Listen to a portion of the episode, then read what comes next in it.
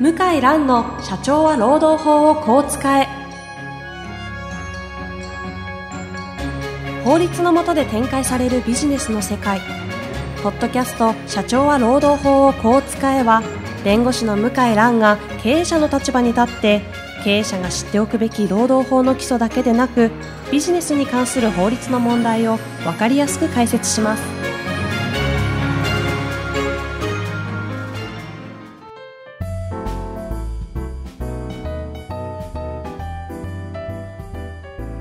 こんにちは。ナビゲーターの遠藤和樹です。向井蘭の社長は労働法をこう使え。いよいよ始まりました。向井さんよろしくお願いいたします。よろしくお願いします。今回第1回ということなんですが、えー向井さんどうですかね？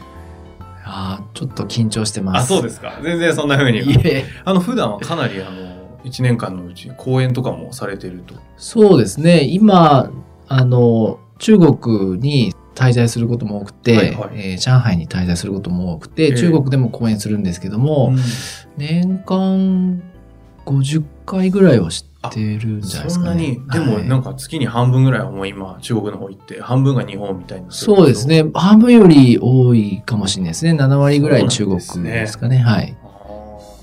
で今回はですねあのタイトルとして「社長は労働法をこう使え」ということで、ポッドキャストというインフラを使ってですね番組をやっていこうという話にあのなったんですけどもはい。もともと本が本のタイトルなんですよね。はい。であの手元に私あるんですが、えー、とダイヤモンド出版ダイヤモンド社さんから出ている「社長は労働法をこう使え」とはい。いう本がだいぶあの出版社の方からお聞きしたところかなりこう広まって皆さんお買いあの買って、ね、いただいたというふうにはい。聞いてるんですが、はい。どういうきっかけでこのちなみに出版に至ったんですか？と、これは、今、協調も含めると5冊ええ出版してるんですが。はい。最初に出した本の、えーまあその編集者のうん。方と縁があって、で、えーダイヤモンド社で、ちょっとまあ角度を変えたですね、うん。労働法の本を出しませんかとうん。いう話があって、で、企画とかですね、はいいろいろ、まあ、一緒に考えたというか、考えていただいて、ちょっとこう変わった切り口のはい。本をそう作ってみたっていうことですね。タイトルもね、だいぶ奇抜というか、そうですね弁護。士の先生にしてはい、そうです。ね。はい。なんかこう特徴というか、こうはいいうことを伝えていきたいみたいなのがあって出された本なんですか、これは。そうですね。あの、労働法というと、ちょっと硬いイメージいや、ありますね。ありますよ初めね。これやるって聞いて、うんって思いましたもんね。はい。で、とっつきにくい、わ、はい。かりづらい、え眠くなる。えいやー思いますって言ったら失礼ですが。ですよね。はいですので、えー一般の経営者の方も、なんとかまあ、こう、違和感なくスーッと読めるような、うんわかりやすい内容にして、えー要するにこういうことなんだと。え結局は、労働法はこういうことを言いたいんですよ、ということをわかりやすく、まあ、書いてみたいなと。思って、ちょっと本を出版してみましたね。あの、私一番驚いたのが、労働法っていう法律は実はないっていう。そうですね。まあこれ多分当たり前なんでしょうけどね。あの、まあよく専門家の方にとっては。あるあるトークですね。あそうなんですねはい。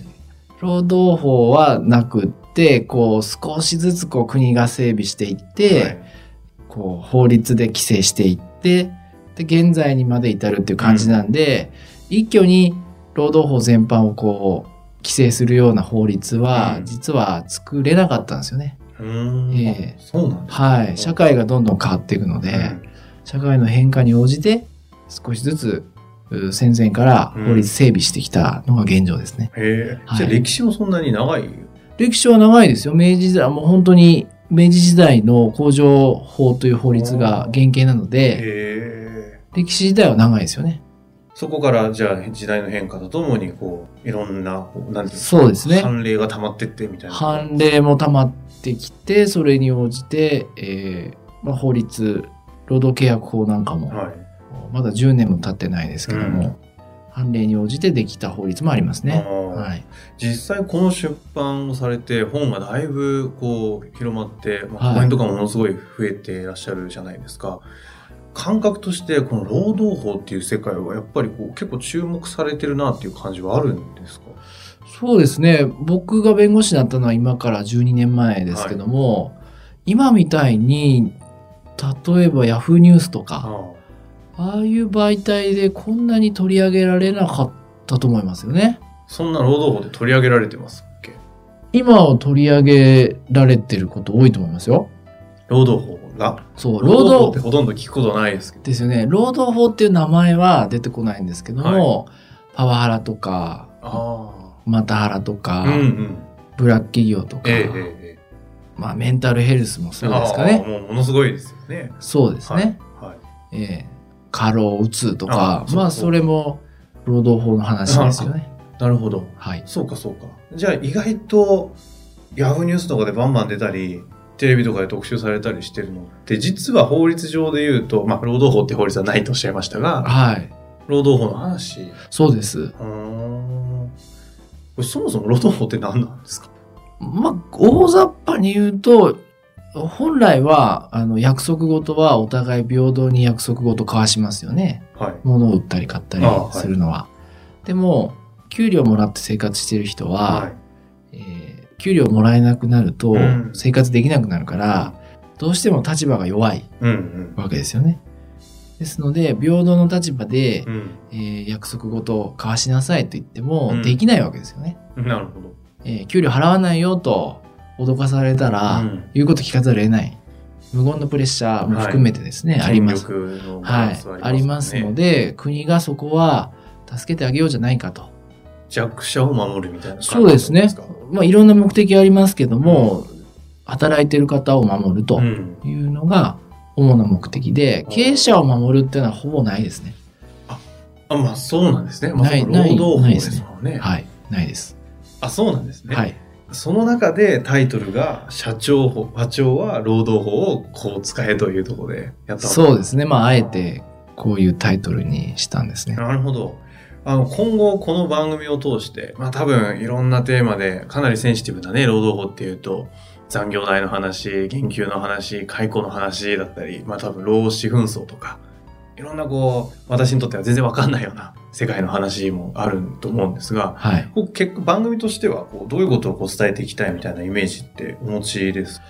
そうですね。あの、せっかく音声でうんこうやって伝えさせていただくので、まあ、なるべく本音を、おーいいですね。ええ、あの、問題にならない程度に、あの、本音をなるほど。話して、はいえー聞いてる方、もしかしたら、えーまあ、不愉快に、ね、ならないようにはしたいですけども、なんとかこう、記憶に残るというか、うんどっか心のどっかに残るような内容を、まあ、少しでもうん。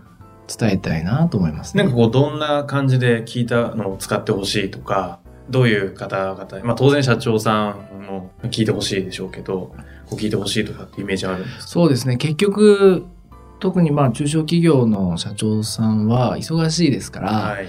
労働法のその本とか、うんまあまあ、ましてこういう音声は普通はまあ聞かないと思うんですよね。うんうんまあ何か揉め事があれば別ですけども、ですので実際は私の本も、えー社会保険労務士の先生の方だとあか、ー税理士の先生とか、はまあ、私と同じ弁護士。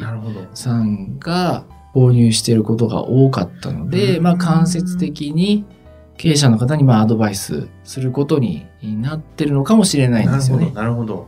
まああと多分大企業の人事、まあ大企業だけじゃないでねしょうけど、。ええ人事の方。そうですね。ええちょっとこう、経営者の方とは違った視点からお仕事をされて、社内からこう何かアドバイスしたり、ちょっとトラブル処理うん。もね、まあ、場合によっては行うことも多いですから、そういった方によよろしければ聞いていただきたいなと思いますね。えなるほどですね。はい実際に、あの、私も今、ポッドキャスト、営業、マーケティング関係、えーあと、コーチの方とか、ポッドキャスト実はですね、あの、いろいろプロデュースも含めてさせていただいてはい。あるんですが、かなりですね、実際、労働法というか、その雇用、使用者と、なんていうんですか、使用者と労働者の関係について悩んでる話は、まあ、本当によく聞くんですよ。そうですか。ねなので、そこについて意外とで何を調べていいかわかんないし、誰に聞いていいかわかんないし、っていうのがあるので、ここはですね、特に経営者の方は当然、まあ、最低限興味あるところだけ聞けば面白いなと思いつつ、それをサポートするような人事の方とか、その外部としての支援をする、さっきおっしゃってた社労士だったり、修行の侍業されているような先生たちっていうのは、非常にこう、この向井先生のね、その知識だったり、ノウハウだったり、今まで蓄えてきたものをこう聞いて、広めていくと、非常になんかこう、いい支援になるのかなという感じが、私はしてるんで、非常に楽しみですね。ちょっと、まあ、そこまでね、大層なものかはちょっとわからないですけども、まあ、結果的に、まあ、少しでもね、うんまあ、お役に立てればいいですね。はい。そうですね。